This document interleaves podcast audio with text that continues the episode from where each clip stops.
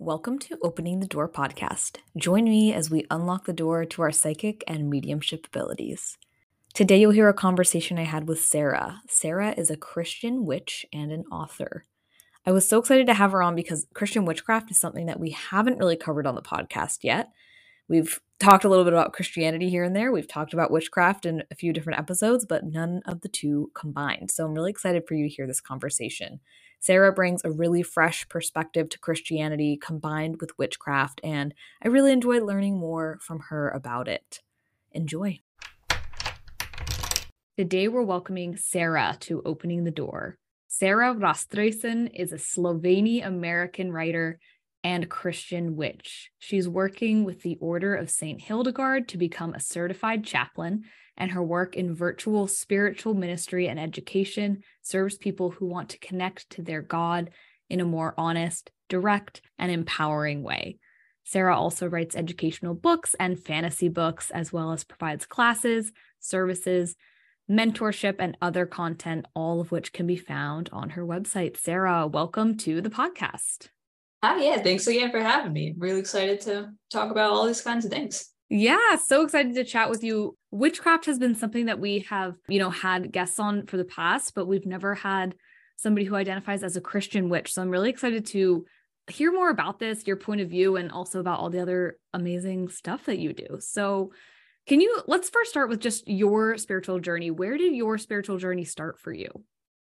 Yeah, so honestly, it is kind of funny um, with the fantasy book stuff because I feel like my interest in witchcraft to begin with was very much tied with my love of like all things fantasy and like Dungeons and Dragons. And like, you know, when I was a kid, I grew up watching Naruto and all these other kinds of shows. So I was very much enamored with the idea that you could have some kind of magic power or like you could be a wizard or something. That was just from when I was like six and older but which okay well as we say that now we're gonna we're gonna accidentally give fodder to everyone who's like see harry potter leads you to witchcraft.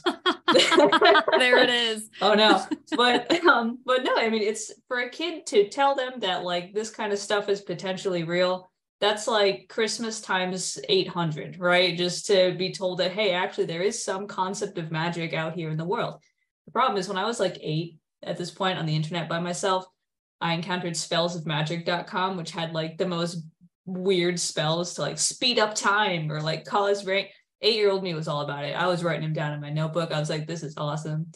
But That's you know, it was so much fun. I mean, if for nothing else, it's good to like kids have an imagination and run around outside and all those things. So like no harm, no foul. But eventually, as I kept, you know, learning about it, I realized, oh, well, magic, okay, magic doesn't really work that way. Like I can't just kind of abracadabra things into existence or like move things with my mind as much as I would have liked to. And so I discovered Wicca and I started learning more about that. And the way that they used magic, the way they described it was interesting, but the religion itself like didn't really make sense to me as someone who grew up Catholic, as someone who, you know, never had a problem with God, just with the people who claimed to follow him. I was very much disenchanted with Wicca especially because at that time, like, and we're talking at least 15 years ago now, they seemed to talk like you had to be Wiccan to be a witch. And that I just, nothing about it made sense to me. It didn't feel right. I didn't like it.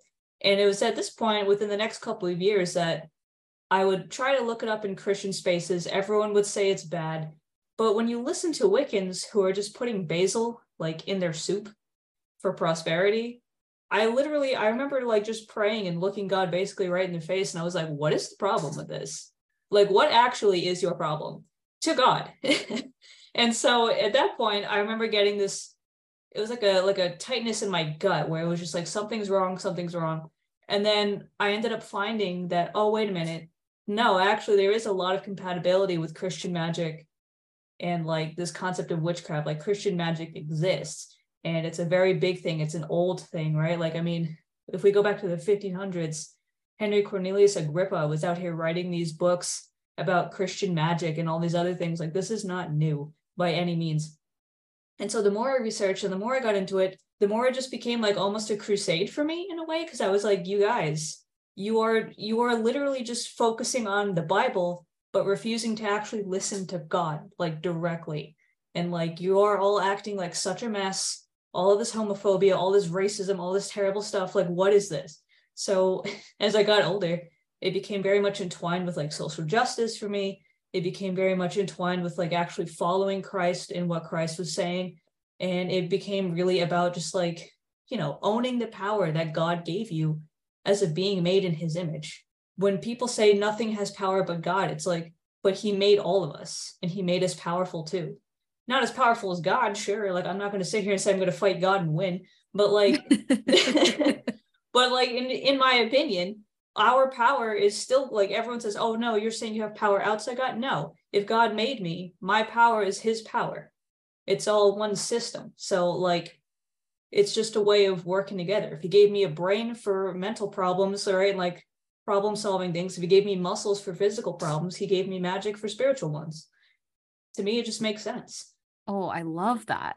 That is so cool. Yeah, I I love what you said about Christianity and witchcraft having some similarities because I think when you hear the phrase Christian and you hear the phrase witch, it almost sounds like um, like two completely separate things. Like you said, throughout history, I think we've sort of seen this mainstream idea that Christianity is against witchcraft um, or that they can't go together at all. So, and you spoke to that a little bit.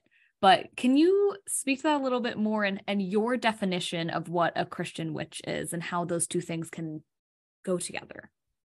Yeah, absolutely. In fact, actually, um, I have a book up here that's kind of going to lead into this point, which, I mean, my whole desk right now looks like Wizard in the High Tower level. I have books and books just stacked everywhere. But oh, I love um, that. It's it's it's nice aesthetic, but it does not work for actual organizations. Functionally, yeah.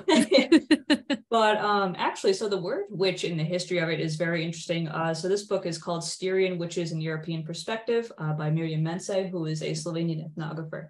And this book really details why the word Christian witch is so confusing for people because a lot of people still think of witches as what they were described as in this book. This is actually um like real people's accounts in rural Slovenia in Styria about like what witches are and what they do. And so these witches that people are saying to this day still are putting curses on people. They're the kinds of people who could steal the milk right out of a cow by milking a rope. So even though she had no cow, she'd have buckets of milk and your neighbor would have none. And she was the kind of person who would cause hail and just ruin the fields. She's the kind of person who would cause disease or strife or all these other kinds of things. That's what witchcraft meant to people. It meant specifically this harmful, community threatening, dangerous stuff that was outside of the bounds of social order and control. Granted, of course, there were a lot of people who got caught up in this, like just plain old herbalists they got stuck in that crossfire. But for the most part, witchcraft specifically meant bad stuff. And if you actually look at any of the words in the Bible, like the Hebrew and the Greek that specifically reference magic and all of these famous uh, clobber verses, as I like to call them, people use them on me all the time. And I'm like, do you know what that word is? They specifically reference like dark magic, demons, poisoning, drug abuse, fraud, like specifically tricking people out of money, um, all that kind of stuff. So that was what it was then. And one thing we can give credit to Wicca for is how they've changed the interpretation of this word. Through Wicca, the word witchcraft has, in my opinion, really just meant anyone who knows their way around a spice cabinet. And, and like anyone who likes shiny things and who believes that the world, the world around them is there to help them. Right. Uh, so for me, it's a lot of animism. It's a lot of believing that everything God made, be it the grass, uh, the rocks, the trees, that all of it has its own special talents and its own special power that it can help you with something. Um, for me, it's just about knowing that you have the ability to defend yourself. So, for instance, if you look at evangelical uh, psyche, a lot of them are so obsessed with demons. They're so obsessed with spiritual warfare and gotta, oh my God, we gotta defend ourselves. And it's like, I don't have these anxieties because I have faith in the power God gave me. I have faith in my magic and that it is strong enough to handle this nonsense. And if it really is a big problem, that God is just one prayer away. There's no reason for me to be so worried about demons or, oh no, the devil. It, it is absolutely of no bearing to me. So I think a witch is someone who's confident in her own power and who understands that the world around her is really there for her to use, but also there for her to respect and take care of. Wow, I absolutely love that. And the other thing that you mentioned, sort of when you were talking about your journey, that I really enjoyed, which I think is, is and you can totally correct me if I'm looking perspective wise, looking at it differently. But the fact that you said like you have magic from God. And I think a lot of Christianity sort of observes that, kind of like you said, God is the only one with that sort of like magic or power or whatever you want to call it. So I just love the idea that because I think that's a lot of what witchcraft is recognizing your own power and working within that. So just wanted to mention that I love marrying the two because it's it's hard to find a duality of these two things i think in uh, modern christianity and evangelicalism. Um, and so i just love i love that you were able to find that. And i'm wondering can you sort of describe what it was like? You said you grew up catholic. So can you describe what it was like to feel within this time moving through and like finding witchcraft and marrying these two ideas what what did you feel like? Did you feel excited? Did you feel fear? Like what were some of the emotions that you were going through Oh God. Honestly, for me, like the philosophy of magic is something that is always evolving for me. Uh, so for instance, like, you know, we could say we have our own power, um, and we absolutely do. But recently, uh, through, you know, channeling spirits like Saint Paul, like Saint Paul the Apostle, through channeling others like Saint Cyprian of Antioch or the Archangel Raziel, uh, for me, like, you know, meditating with these energies and these beings it has shown me that Christian magic is very interesting because, yes, we have some of our own, but the main purpose of it is actually to hook up to God, basically. And that's why people, uh, they kind of get like, they're not entirely wrong, but they're not entirely right when they say God's the only one power. Because, yeah, you can do some things by yourself, but the real power comes from when you hook up to God and just channel it down, like those blessings. So it's kind of like a two AA batteries versus like the entire electric grid. So, you know, th- there's some power, but like you'll get a lot more if you if you do these things this way. Um, and you can see that in the Bible where you've got people like Simon the Magus who's doing all these things, and everyone's like, wow, he's the blessed one sent by God. And then the apostles roll up and they just smoke him out of the water with their magic to the point that he's trying to pay them money to get their secrets, right? Like in Acts, like that was probably one of my favorite stories. Um, but that's a classic example of human magic strong god's magic insane um but when i was young i was trying to think about this i had a really hard time understanding that and so it was only recently that i finally like finally it clicked and I, it made sense to me now but um and i think this is something that a lot of witches do they kind of get wrong they assume that without a certain stone or without a certain herb that they just can't do any magic um, but it's others like Damien Echols and other really celebrated magicians who will tell you that, you know, a magician should be able to be like dropped naked in the jungle and still do completely powerful magic. Um, it's not about it's not about stones, it's not about herbs. Those are focusing tools and they can definitely help. But when you outsource your power to stones and herbs, you still end up in the same spot where you are spiraling, your confidence is none, your actual magic just stays inert because you're not actually accessing it.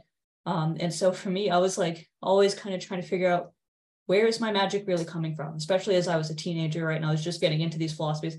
Where is the actual power coming from and who owns it and who operates it? So it was kind of scary. And even then, I have always been afraid of the dark too, for instance. So, like, I was always very much afraid that I was going to get attacked by some spirit or something.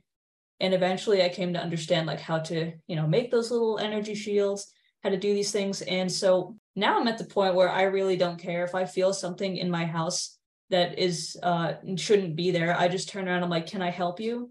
If not, you need to go. Like for me, it's that it's that it's that confidence. I guess I definitely started out scared, especially because you know you're learning that oh yeah, uh, demons and spirits are real, and that's kind of scary. But then once you actually engage with them a little bit and you realize what they are and who they are and what they want, it's just I don't know. It's like seeing a guy in the street it's not really a big deal anymore. Definitely an evolution to move through, right? Like it can start off, yeah, you kind of realize this stuff is real and, and it's it has that feeling, right? It's exciting because yeah, I, like I was a Harry Potter kid too, and it's like realizing magic and like all this sort of unseen stuff can be kind of true is really exciting. And then yeah, you sort of dive in and you get that feeling of like, oh, oh wait, you know. And then yeah, I love the confidence that comes after. So, one thing that you've re- referenced throughout this conversation so far is Christian magic. And I'm wondering, can you describe the difference between, um, like, sort of specifically Christian magic and then any other like magic that somebody might be practicing that we've seen throughout history or modern day? Yeah, so even in antiquity, the main difference between like magic and miracle ever, oh my god, the semantics people do with magic and miracle drives me insane. But the difference between Christian magic and literally any other magic is only the God that you are trying to invoke. So for Christians, we are invoking God, Jesus, the Holy Spirit. Anyone else, like a Hellenic witch, is going to invoke the Greek gods, a Norse witch is going to invoke the Norse gods. And that's really the only difference. Now, this can enter into a whole theological battle of whose god is stronger and like whose god's going to cage match the other gods. But like, it's that I really don't care about that discussion. For me, the only difference in magic is who you're doing it with, if anyone. That's the only like I think saw that witches with gods to work with will probably have a little bit or maybe even a lot of bit more oomph than if they're working just by themselves. Even if they just incorporate like a land spirit from a tree in their yard, it's going to help because like two heads are better than one. But it really just entirely depends on who you're working with, what you're channeling to get the power. Mm, okay, interesting. So that sort of leads me to a question, which is, you know, like obviously within Christianity, we see a lot of one, the one true God is Jesus, God, Holy Spirit. So what what's your take on, yeah, like craft or other people like a worshiping a pantheon of gods? Like what are your what's your take on which God is the god? I'm not saying you believe there is just one um but yeah what are your thoughts on that? Uh i actually identify i guess more as a henotheist. Like i'm not a monotheist or in the sense that only one god exists to me. I think it's really stupid to sit there and say that my invisible god exists but no one else's invisible god exists. That never made sense to me for me it's either henotheism or a monolatry which is kind of the idea that all gods exist but only one is really the top and the most powerful so for me my god is the one on top. My God is the one that created all things, um, including other gods. Which, if people disagree, that's fine. I'm not really like I'm not on a mission to prove that, nor do I care if other people disagree or not. For me, that's just what makes sense. But um, especially you know, in the Bible, it's like God is the God of gods and the Lord of lords and like all these other things. So it just makes sense to me. Um, and I see it almost like like you have McDonald's franchises, and you got God, who's the CEO, and then you've got each pantheon that's kind of like the Chinese McDonald's and the Irish McDonald's and you know all these kinds of things. So they're their own thing going on, they're their own work they're doing, and the CEO just kind of sits there and manages. Gotcha. What about what about how your family perceived this as you moved through Christian witchcraft and getting into your witchcraft practice? How has your family received? Have they been open to th- this change in you, or how has that been for you?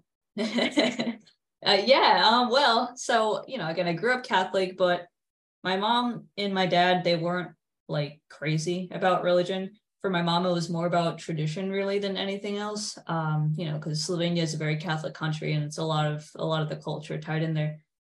But you know, they never really cared about Harry Potter. When I told them, like my boyfriend, for instance, his mom thought Pokemon were demons. My parents thought she was crazy and was like, okay, uh, cool. Uh, anyway, but when it came to actual witchcraft, they they kind of got caught up in the same stigma that everyone else does, right? They were like, "Oh no, you're summoning demons," right? Because I had an episode of sleep paralysis.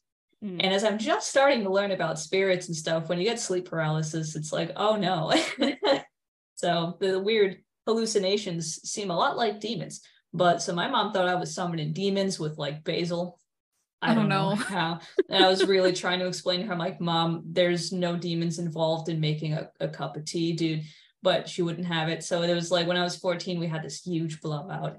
Um, but eventually I, I did kind of I did kind of tell her, I was like, well, listen, so long as I have access to the internet, you're not going to stop me.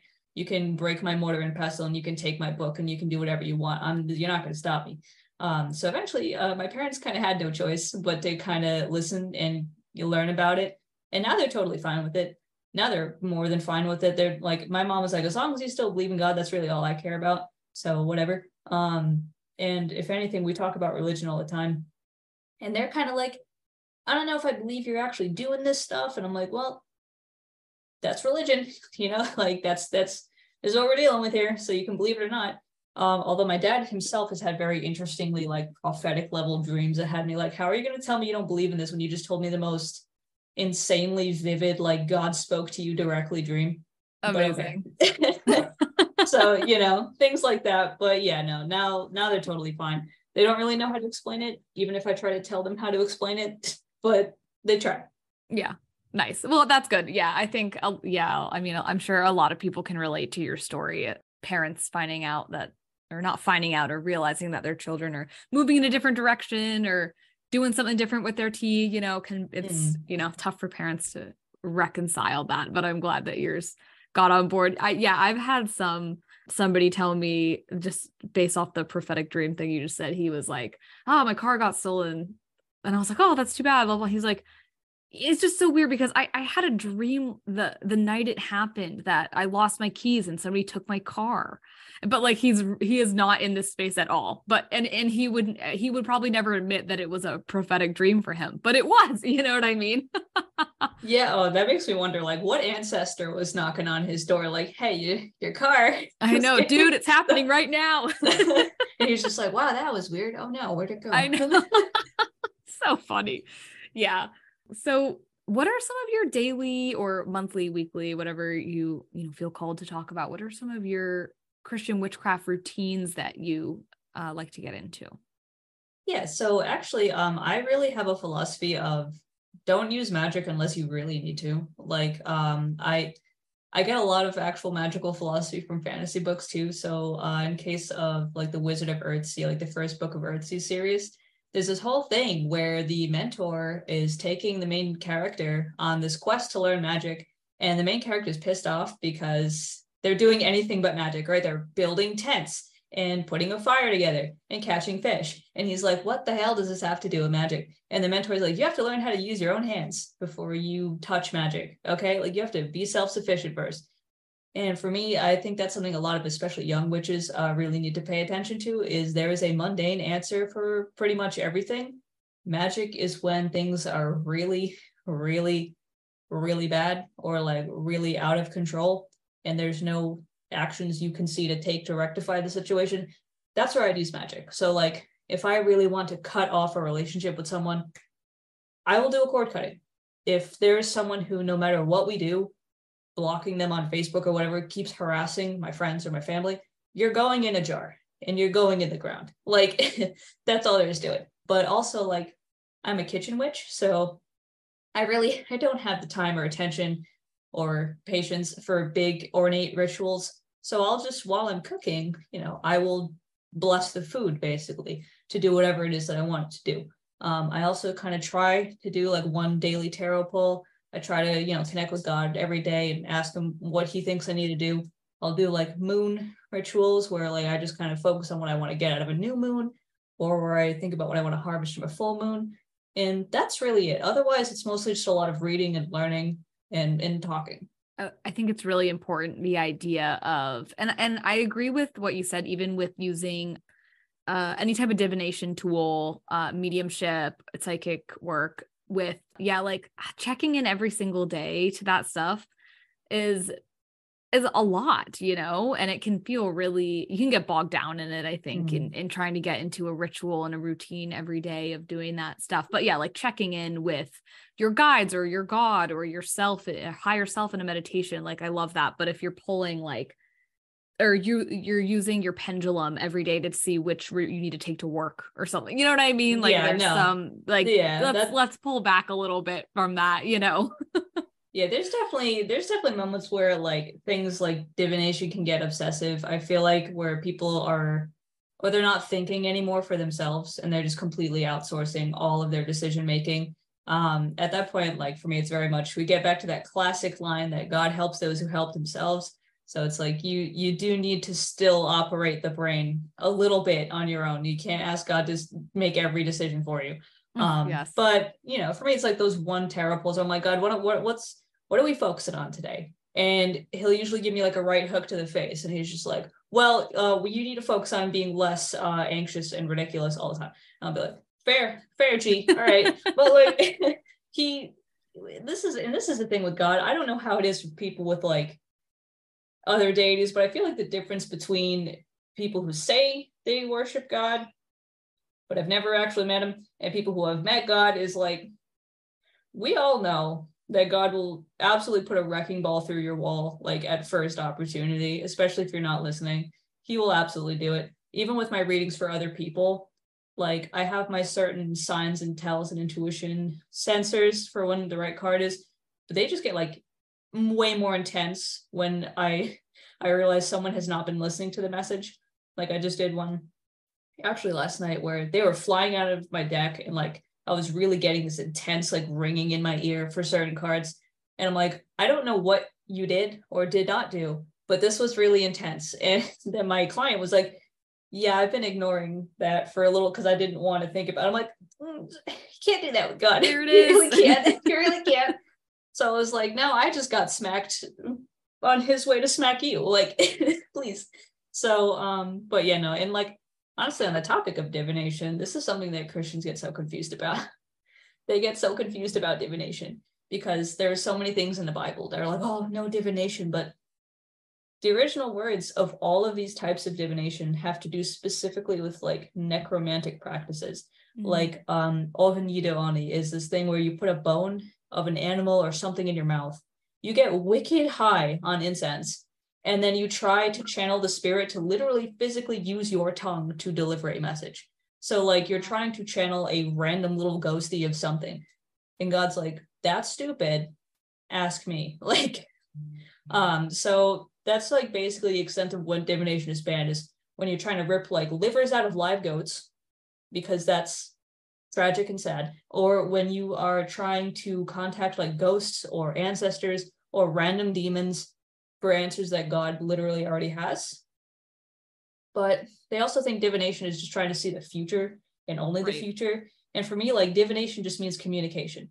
Like divination is the receiving, whereas prayer is the, the asking, right? So, and you know, people say you don't need tarot cards. You don't. It's like, yeah, I don't need them. I could just directly channel everything, but that's hard. Sometimes I'm tired and I tend to space out. So if I can look down and remember what we're talking about with the cards right under me, makes it a lot easier than trying to like have a whole hour long trip session where I'm trying to see things that God's trying to show me. That's that's really hard. Yes, I agree. Yeah, I I've been thinking about that a lot lately actually just divination tools in general. Like I have an oracle deck that I've just really loved using and feel like my intuition flows really well through it and I get a lot of messages through it and I'm like oh, like, should I just be using myself to, you know, divine messages through as a conduit? Obviously, not myself, but using myself as the receiver. And I think you're right. Yeah, it takes, it's a lot of, it takes a lot of energy to do that. So yeah, having something and and like you said earlier with herbs or any other focusing tool that you have to focus your energy, I think can be really helpful. Yeah, there was something else that you I, it'll come back to me something else that you said that oh yeah, the difference between worshiping a god let's just say god in this interview worshiping god and like connecting or meeting or conversing with god are two completely different things and i honestly like somehow didn't even think of that until you said that but it is so true like you go to church kneel say the lord's prayer and that's worshiping right mm-hmm. but have mm-hmm. you met and spoken with and understood yeah i think those are two i mean they're two different ballparks completely right so, how do you perceive God? Like, what is God? What is God like to you? I don't mean to laugh at all these questions. I just like every time I think about God, I'm like, ah, shit. like, because it's, you know, we, so I still follow the triune theory where like Jesus and God and the Holy Spirit are all like different facets of one being. And like it's so weird. Like there's separate consciousnesses that can experience each other, but they're all part of the same like system. It's very strange, but it's really cool. But for me, it's like Jesus is absolutely like I imagine him with like the man bun and like the kind of beard and like the hipster Hozier kind of outfit because he just has that vibe.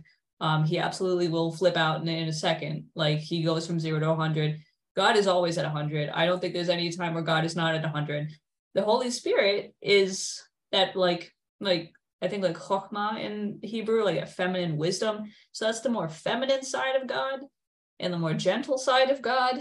But God himself to me is just constant like doom soundtrack. He's always wicked intense and he's always like, you will do this thing because I told mm. you to do it. Um, and actually I do work with other spirits like Lucifer, for instance, right? And there's a big difference between how Lucifer and God approach your questions. So if you ask God a question, what should I do about this? He will tell you like a very bulleted, detailed list of here's what you need to do. Lucifer will be like, I don't know, what do you think you need to do? What do you want to do? What do you think about that? And it's like, I wouldn't ask you if I knew. like, I wouldn't ask you if I knew what, but God's very much like, oh, um, yeah, here's the itinerary. Here's what we're gonna do. What you thought you were gonna do? No, get that out of here. We're doing this now. So like it's very different, like almost like parenting styles, I guess. Yeah, that's weird. so interesting. What so Lucifer, obviously, Bible wise or in like modern day uh Christianity, kind of separates Lucifer as uh like the devil or hell or like that type of thing. So how did you get into working with the duality and like what do you think God's your God's perspective is on that? So for like a while, I mean, I remember watching like the show on Netflix, the Lucifer show, and I was like, you know, if the devil were like that, I could vibe with it. But obviously, that's a little goofier than I think uh, Lucifer actually is. But for me, I was I remember thinking like, what if they're all just in on it? Like, what if this is all just one big thing that they're playing here, and they're both just playing parts? And it's kind of more or less correct from what I've understood. Um, and also on top of that, Lucifer is a title. Lucifer isn't actually a name, uh, unless you're talking about specifically like the Roman god Lucifer, which means like the morning star. But Lucifer in Catholicism is a title for what I think is the fallen angel Samael. The thing about Samael, though, is that even fallen, not fallen, doesn't matter. He is still an aspect of God. To me, angels are aspects because their names, like they all have those meanings, right? Michael is he who is like God. Uh, Raphael is God is my healing. Samael is the venom of God. And I think he's the one that does God's dirty work a lot. He's like that angel that just goes and decimates things. Like you think of the firstborn in Egypt. I think that was Samael just cutting through it with Uriel, kind of like, not all of them, just these houses don't kill everybody. But, you know, Samael kind of, he takes out what needs to be taken out. And he's not, he's not mean, but he is very cutthroat. But that's an aspect of God. The venom of God is an aspect of God. If you look at Psalm 109, that's like spiritual napalm. That's like insanely destructive counter curse magic. So like God has the ability to absolutely destroy all. And that's present when you look at these this duality, right? God's not all roses and bunnies. I don't think he's ever been roses and bunnies, to be honest.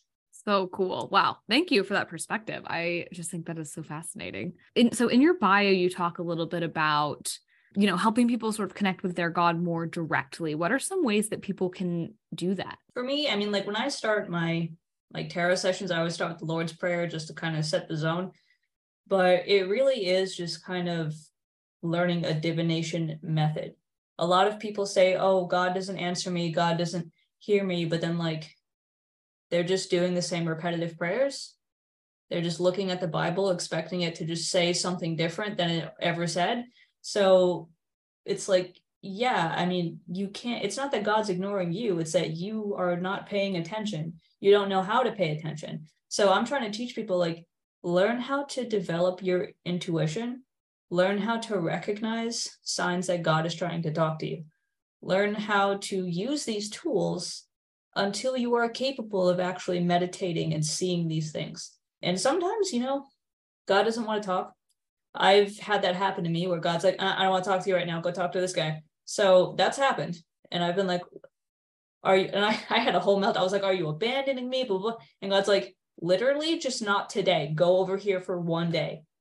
Oh my god. Like, you know, it's like he was like, he was like, settle down, relax. But no, sometimes, you know, God doesn't want to talk. Sometimes he's busy. Sometimes he knows that whatever you're gonna tell him is not worth talking about because you've already asked him 18 times the same question. Sometimes God will literally just stop answering me. I'll like ask the same question the third time and I will lose all sense of like signs that I normally get. And I'm like, are you not answering because I've already asked this? And then I get like the massive ringing and he's just like, pay attention. So it's hard to talk to God sometimes because he is very blunt and he's very direct. But I show people like how to use the tools to actually get there, how to develop their intuition, how to reach out to God properly, right? With like the prayers and all these kinds of things, uh, what kind of offerings you can give if you want to. So on and so forth. Um, but it's like it's not hard again, it's not hard to get in contact with him. It's just hard to talk to him because he's so direct and so like not sparing of your feelings. Mm, right. He really yeah. doesn't. so like, you know. Yeah. So cool. Well, let's let's switch gears a little bit because I do want to talk about your writing because it's just such a cool, you know, you kind of write in this two different two different worlds, right? So we can talk about your fantasy books first. Can you speak a little bit to your creative process and how you nurture ideas into book form? Uh, yeah, so my debut novel is called The Glass Witch, and it is a story that really was born of my kind of cultural experience. So being born in America but having a Slovenian mom was like off the boat from there. I was very much one foot in two worlds. And so I had this this idea for this story that was very much the same. And my creative process is just thinking of like certain characters or certain magic systems or certain functions of a world. So for instance, in the Glass Witch, um, there are four countries and each one is a season. And the seasons only move when the kings do. So it's kind of like every three months, the kings will switch to a different country. And the problem is that the king of winter has stopped moving because of a really bad tragedy caused by summer, because the people of winter are made out of ice. And they can handle being uh, you know, without food or anything because they don't need to eat and they're they're all happy in winter. Everyone else needs food, needs winter to come and restart the cycle. So they're having a problem because how are we going to grow food without the whole cycle? Um, but so the main character is kind of has the same experience as I do, where she's got one foot in two worlds. She's half summer, half winter. She doesn't feel like she really belongs in any one spot, but she's trying her best. Um, and so it's really just a lot of letting the characters go and seeing what they do. Like for me, I plot to an extent, but I want the characters to act in ways that one would reasonably act if they were that kind of person. And so that's how it ends up that way.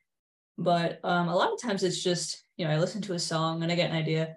I have certain themes or like ideas or things I've explored that I want to talk about. Like I have another idea where Lucifer and Michael work together to help the main character on a quest. So that one probably upcoming. I write about uh, you know, my other parts of my heritage. I like I have a historical fantasy going on. So there's like an endless treasure trove of ideas. And it really just comes down to figuring out what the themes are, what I'm trying to say, uh, how to say it in a way that doesn't shove it down your throat, things like that, you know, because. I don't like, I do not like books where like you could just take one sentence and print it over and over again because they're like just beating the moral in your head. I, I do not like those. Even if I agree with the moral, it's just annoying. Mm, yeah, I agree with that. I like it to be subtle. I like I like to be able to sort of dig and yeah. and find it myself or something. Not find it myself, but uh realize it myself maybe. Yeah. Yeah, and like, cool. you know, come to your own conclusions about it rather than just being like very forcibly handed this thing you're supposed to think about it like Yeah. Yeah.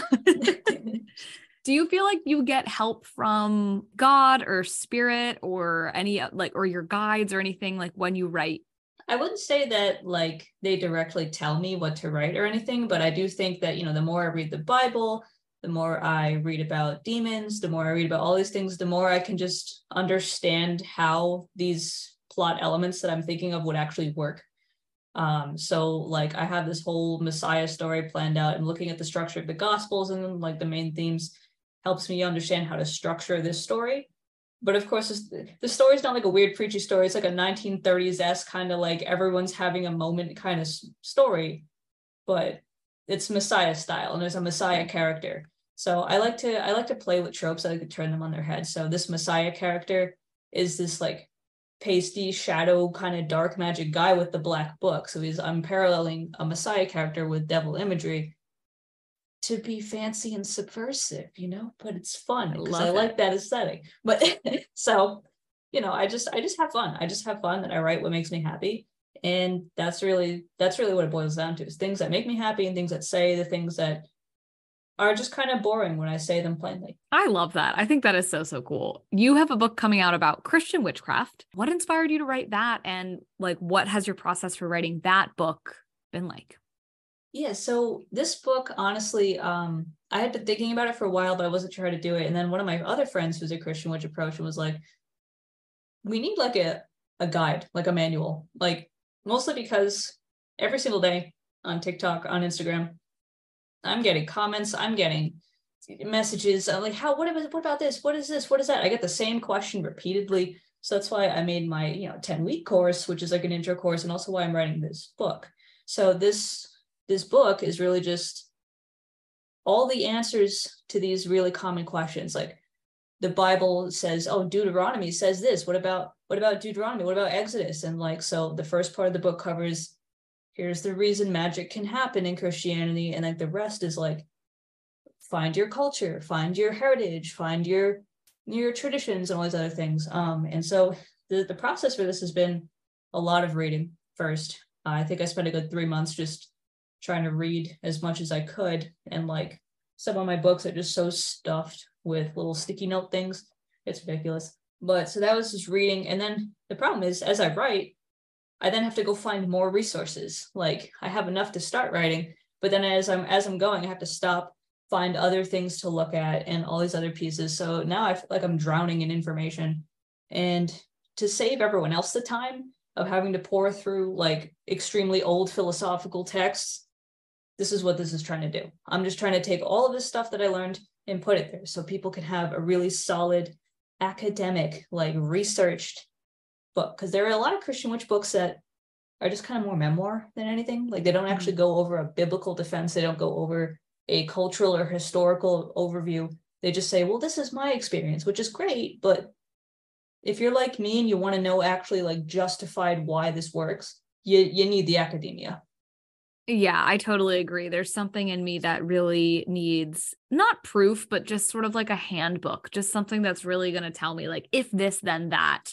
I I really like stuff like obviously I can pull plenty of not uh you know knowledge and wisdom from a memoir, but I love the idea of just something a little bit more uh meaty in terms of how to or, and and understanding of the whole thing because this conversation has been so fascinating like i have never i've never had a conversation like this with a christian witch before and i feel like i've learned so much and it's just like the coolest most interesting thing and one of the things that i was raised christian as well and one of the things that I really wrestled with when I was like going through, you know, realizing I was a psychic medium and and like really getting into this. I swung really hard at one point the other way. So I was like total atheist. I was like, I don't believe in anything. I think this is it.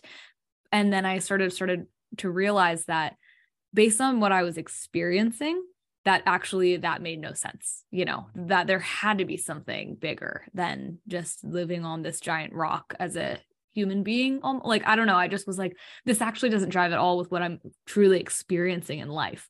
So then i you know i found my little middle ground between those things. And yeah i just think this perspective is such an important one to to have and to share.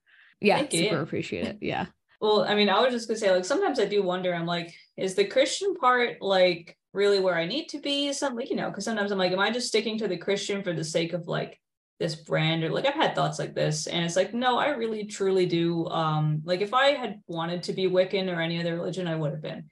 But God I don't know me and God are just tight. So that's why it's like when people say why you know they ask me all the time well why do you work with God? You're not you're not like in Israel you're not Jewish so why are you working with this who's obviously an ancestral God of like Jewish people and I'm like I don't know how to explain this to you why do you work with Loki? Why do you work with Aphrodite? Why do you work with any of these gods?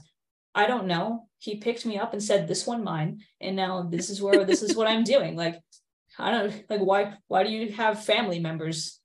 Why did you choose your family in the spirit realm or something like? I, I don't know. So yeah. it's it's a very weird thing, but like, I feel like you got to go where it's true. And this is another thing. I'll never tell people you have to be Christian. I'll never tell people you have to worship this one God, because honestly, not every person is meant to rock with God. There are a lot of people where God himself has been like, why are you here? You're not mine. Like, go, you're supposed to be over there. Um, and I actually I learned recently that like, yeah, if you in a past life had dedicated yourself to certain gods, they will follow you. They will Ooh. stay with you. So sometimes God's like, why are you in my house? This is the wrong house. Like, but Christianity will tell you you only it's only God. Everyone has to mm. follow God. And it's like, no, not all the time. Not all the time. Yeah. Oh, I love that. I didn't know that. That is a really interesting, that's a really interesting fact. Yeah, I I agree. I think your perspective is so refreshing because yeah, one of the things that we sort of learn in Christianity or learn about Christianity if you're outside of the faith is that this one God and all Christians like want every and it is true some Christians do want every single person to worship yeah. God. Um, but I, I just love such a great fresh perspective for people to hear. And I think it just helps soften. I don't know. That's the word that's coming to me. It just helps soften things a little bit, which I I really appreciate. So, what are some things? This is my last question, and thank you so so much for being here. I have had the greatest time chatting with you. What are what's something that somebody who's listening right now can do in their daily, weekly, monthly life to open their door a little bit more to their intuition or whatever maybe God that they're meant to be working with? Oh, that's a really good question. I would start small. Uh, a lot of people think that you have to jump right into like finding a God. Oh, I need a God. No, sometimes it's like literally go outside, find the nearest tree, talk to that tree for a hot minute. Like that tree is alive. Uh, I have a pine tree in front of my house that I throw kitchen scraps to in exchange for like protecting the house a little bit. I'm just like, pine tree buddy, do your thing. Um, so you know, you can just talk to like the spirits that are outside. You can maybe, if you are still of a Christian bend, you can try to contact an angel, uh, which they are kind of intense. So that's a lot. But your guardian generally tends to be a little bit easier than any of the other ones. Um, you could even contact a saint if you wanted. Saints are quite literally meant in Catholicism to be that kind of intermediary. Jesus is an intermediary. Um, you could do that first because a lot of people are uncomfortable going right to God. If you're looking for a different kind of God, I would suggest researching your ancestry. Uh, for me as a Slavic person, I actually find that the Slavic gods feel incredibly familiar.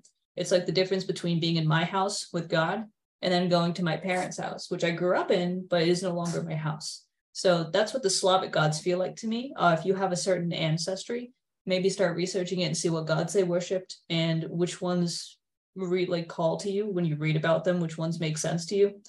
Um, but otherwise, I would also just kind of, I guess, meditate on your own too.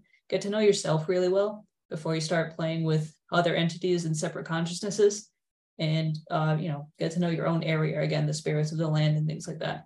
Beautiful advice. Oh, can you tell people where they can find you, where they can buy your books if they're interested? Yeah, so um, everything, pretty much everything is on my website. So like sararaztresen.com, there's all my services, all of my work, including like my books and like short stories I've published or anything like that. Um, my shop is full of stuff. I have my blog and all of my social links. So I'm most active on TikTok, but I'm also on YouTube. I'm on Twitter, on Instagram. I'm pretty much everywhere. So, but if you just go to my website, you can find literally everything right there.